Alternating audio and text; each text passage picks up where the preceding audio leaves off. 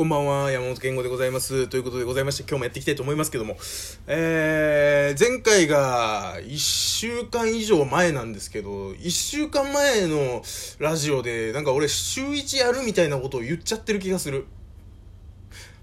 ゾッとしたよね。もう覚えてないんだから。すっかり忘れてた、本当に。いやー、まあ、慌ててやってるわけでございますけども、あのー、まあちょっと細々とした話、もうね、ほんとね、もう細々とした話しかないんですっていうのもね、あの、昔はさ、去年の、まあ今頃はもうやめてるけど、去年の前半とかはさ、毎日さ、1時間喋ったりとかさ、ね、で、その前に関しては、週に1回さ、ね、2時間、1時間とか2時間とか喋った時代があるわけですよ。ね。もう今12分すら埋められる気がしないんだから。週に1回、12分の尺すら埋められる気がしなくてもうねほんと細かい話ちょこちょこってしていくぐらいしかないんですけど、まあ、まずあの今日バイト先であの店長と2人でバイトやっててであの店長がなんかハロウィンの話もうなんか時事とか言い出しちゃってさお客さんいなくて急に時事の話とか時事ネタとか言い出しちゃってね。なんかハロウィンがなんとかみたいなさなんか渋谷がえらいことになっててみたいな。俺も正直一切知らないんですよ。もうニュースなんか見てないからさ。ワイドなショーですら録画しては消し録画しては消し。なんなら毎週なんかその上書き録画みたいにしてるから。見なくても勝手にねあの最新版しか残らないようになってるんですけど。もう一切もうここ半年ぐらい見てないような気がするんですけど、えー、ニュース、ワイドなショーすら見れないような人間ですから、もうニュースなんか見てないから全然知らないですけど、まあなんかこうトラック横転したみたいな話はなんかちょろっと、なんならもうそのネットニュースでトラック横転した事件のことをジブラさんがつぶやいてましたみたいな。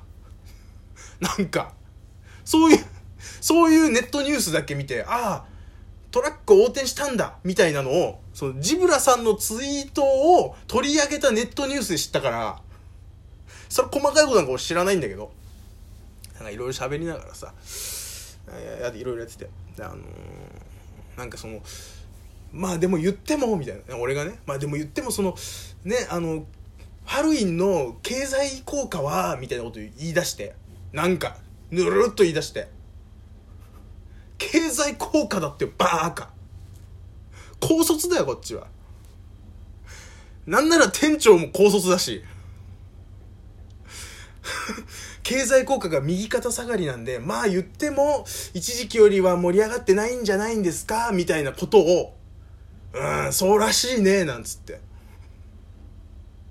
バカ二人がさ高卒だっつうの。俺このくだりすげえ好きなの。俺は本当にあの高卒ネタがちょっとすごい好きなんだけどあの マジでマジで例えばなんかでもまあ仮にねもうこれは夢の話ですけどあのー、例えばでっかいラジオ局でなんか番組やらせてもらった時に高卒この高卒のくだり多分できなくなるじゃないですか。俺結構好きなの。なな何かにつけて俺高卒風情がみたいな感じで言ってるけどあれはもう多分ここでしか言えないんで。まあ、あの、乱発してね、もうほんと擦り切れるまで、もう酷使してやろうかなっていう。えー、ローテーションはもう本当に中2日ぐらいの感じで、あの、組んでやろうかなと思ってるんですけど、えー、これぐらいの話があと2つぐらいしかないです。えー、いっぱいいっぱいです。もう飲み物も飲むよね。そりゃね。そりゃビタミンウォーターだって飲みますよ、僕だって。最近さ最近お酒をほぼ毎日飲んでるんですよ私。もともとお酒飲めなかったんですけど。なんかもうあの二日酔いって俺ほぼないわけ。まああの稀にそう体調悪い時に飲んじゃってその体調悪いのがこう増幅するみたいなことはあるんだけど基本的に普通の元気な時にまあまあ例えば仕事から帰ってきて普通に飲んでそれでなんか次の日頭痛いとか気持ち悪いってあんまないの。あんまないんだけど口が乾くのよ。本当に口と喉がすっごい乾くの。もう今日一日中マジであの砂漠のラクダぐらい乾いてる感じですよ本当に。砂漠のラクダが乾いてるか知らないけどね。全然詳しくないし、まあ、その辺はもうあのアンタッチャブルの柴田さんの動画とか見てればそのうちね得られる情報ではあると思うんですけど。えー、なんかもうだからもうねほんと飲みながらじゃないと喋れないけど今日一日中ずっと喉乾いてる。本当に。でこの後僕お風呂入ったらまたあのー、お酒飲みますからまあ多分明日もそうなるんじゃないかっていうところでえー、まあまさにこうねあのー、中毒症状が えー、出ちゃってるような気もしますけどね依存症の匂いがちょっとねプンプンしてるんですけどえー、まあなんかあと一つです。まああと一つしかないけどね。うん。ちょっと早いよね。ペース巻いちゃってるからさ。うん。球切れるの早いよね。うん。だしもう飲み物もなくなったしね。もう時間稼ぎの手は全然残ってないんですけどあと一つあの大恋愛って知ってます？大恋愛ってドラマ今やってるじゃないですか。戸田恵梨香さんとムロツヨシさんがあのー、まあ、大恋愛するわけですよ。もともと、え、戸田恵梨香さんがあのー、女医なんですよね、女医で。で、親も女医で。で、なんかこう結婚する上で意味合い組まれて、えー、TOKIO のね、松岡さん、TOKIO、そうだ、まだ TOKIO のね。TOKIO ってまだあるんだよね。俺のニュース見なさすぎて、もしかしてもう TOKIO ってなくなっちゃったんじゃないかっていう。 SMAP がなくなったの知ってんだよね、ギリ。ギリギリね。ギリギリ SMAP がなくなったの知ってんの。うん。飯島さんが ジャニーズ事務所まだ言うそれ。まだ味すると思ってんの。多分俺だけだと思うよ。もうそろそろ飯島さんの話ももう今それどころじゃないじゃんか。もうなんかそのタッキーがどうなんかタッキーがそのこうジャニーさんの後継者になる上でなんかそのジャニーさんとジュリーさんが揉めてるみたいな。知ってんじゃん。詳しく知ってんじゃんなんなら。まあだからね、その、ギリギリまだ存在する。あのメンバーは一人減ったものの存在しているでおなじみの時をね。大丈夫か？大丈夫か？なんかこう。もう時間稼ぎも時間稼ぎなんだけど、本当に。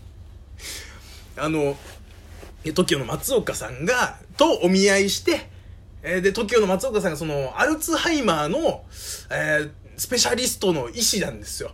ね？で、そことなんか結婚しかけたところでもうそろ結婚するぐらいのタイミングで、ムロツヨシさんと戸田恵梨香さんが出会っちゃって、で、戸田恵梨香さんが読んでた好きな小説の、を書いてたのがその、ムロツヨシさんですよ。ムロツヨシさんはその小説家をやってて、まあ今もやってるのかやってないのかぐらいの感じのところで、あのー、宅配、違うな、引っ越し業者のバイトやってて、で、その、戸田恵梨香さんが引っ越すのってこう、引っ越し業者として来て出会って、あ、俺の本があるみたいなところからなんかぐちゃぐちゃってして、戸田恵梨香さんと室津さんの声が始まって、で、一方で、えー、松岡さんとは別れるみたいになって。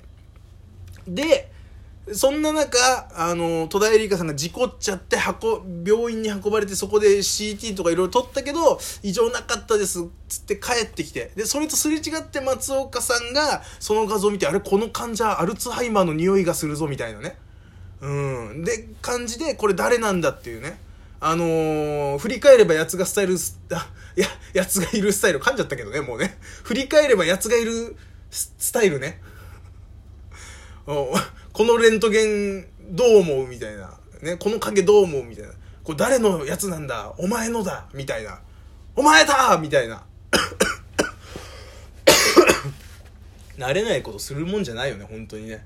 咳込むぐらいならもう、もう噛むぐらいで咳込むぐらいならもうやめりゃいいのにね。はあ。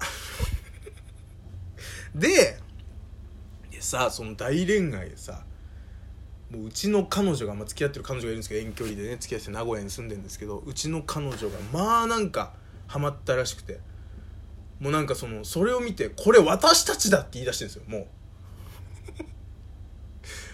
あいつ痛いんだよ本当に。戸田恵梨香だと思ってる自分のこと。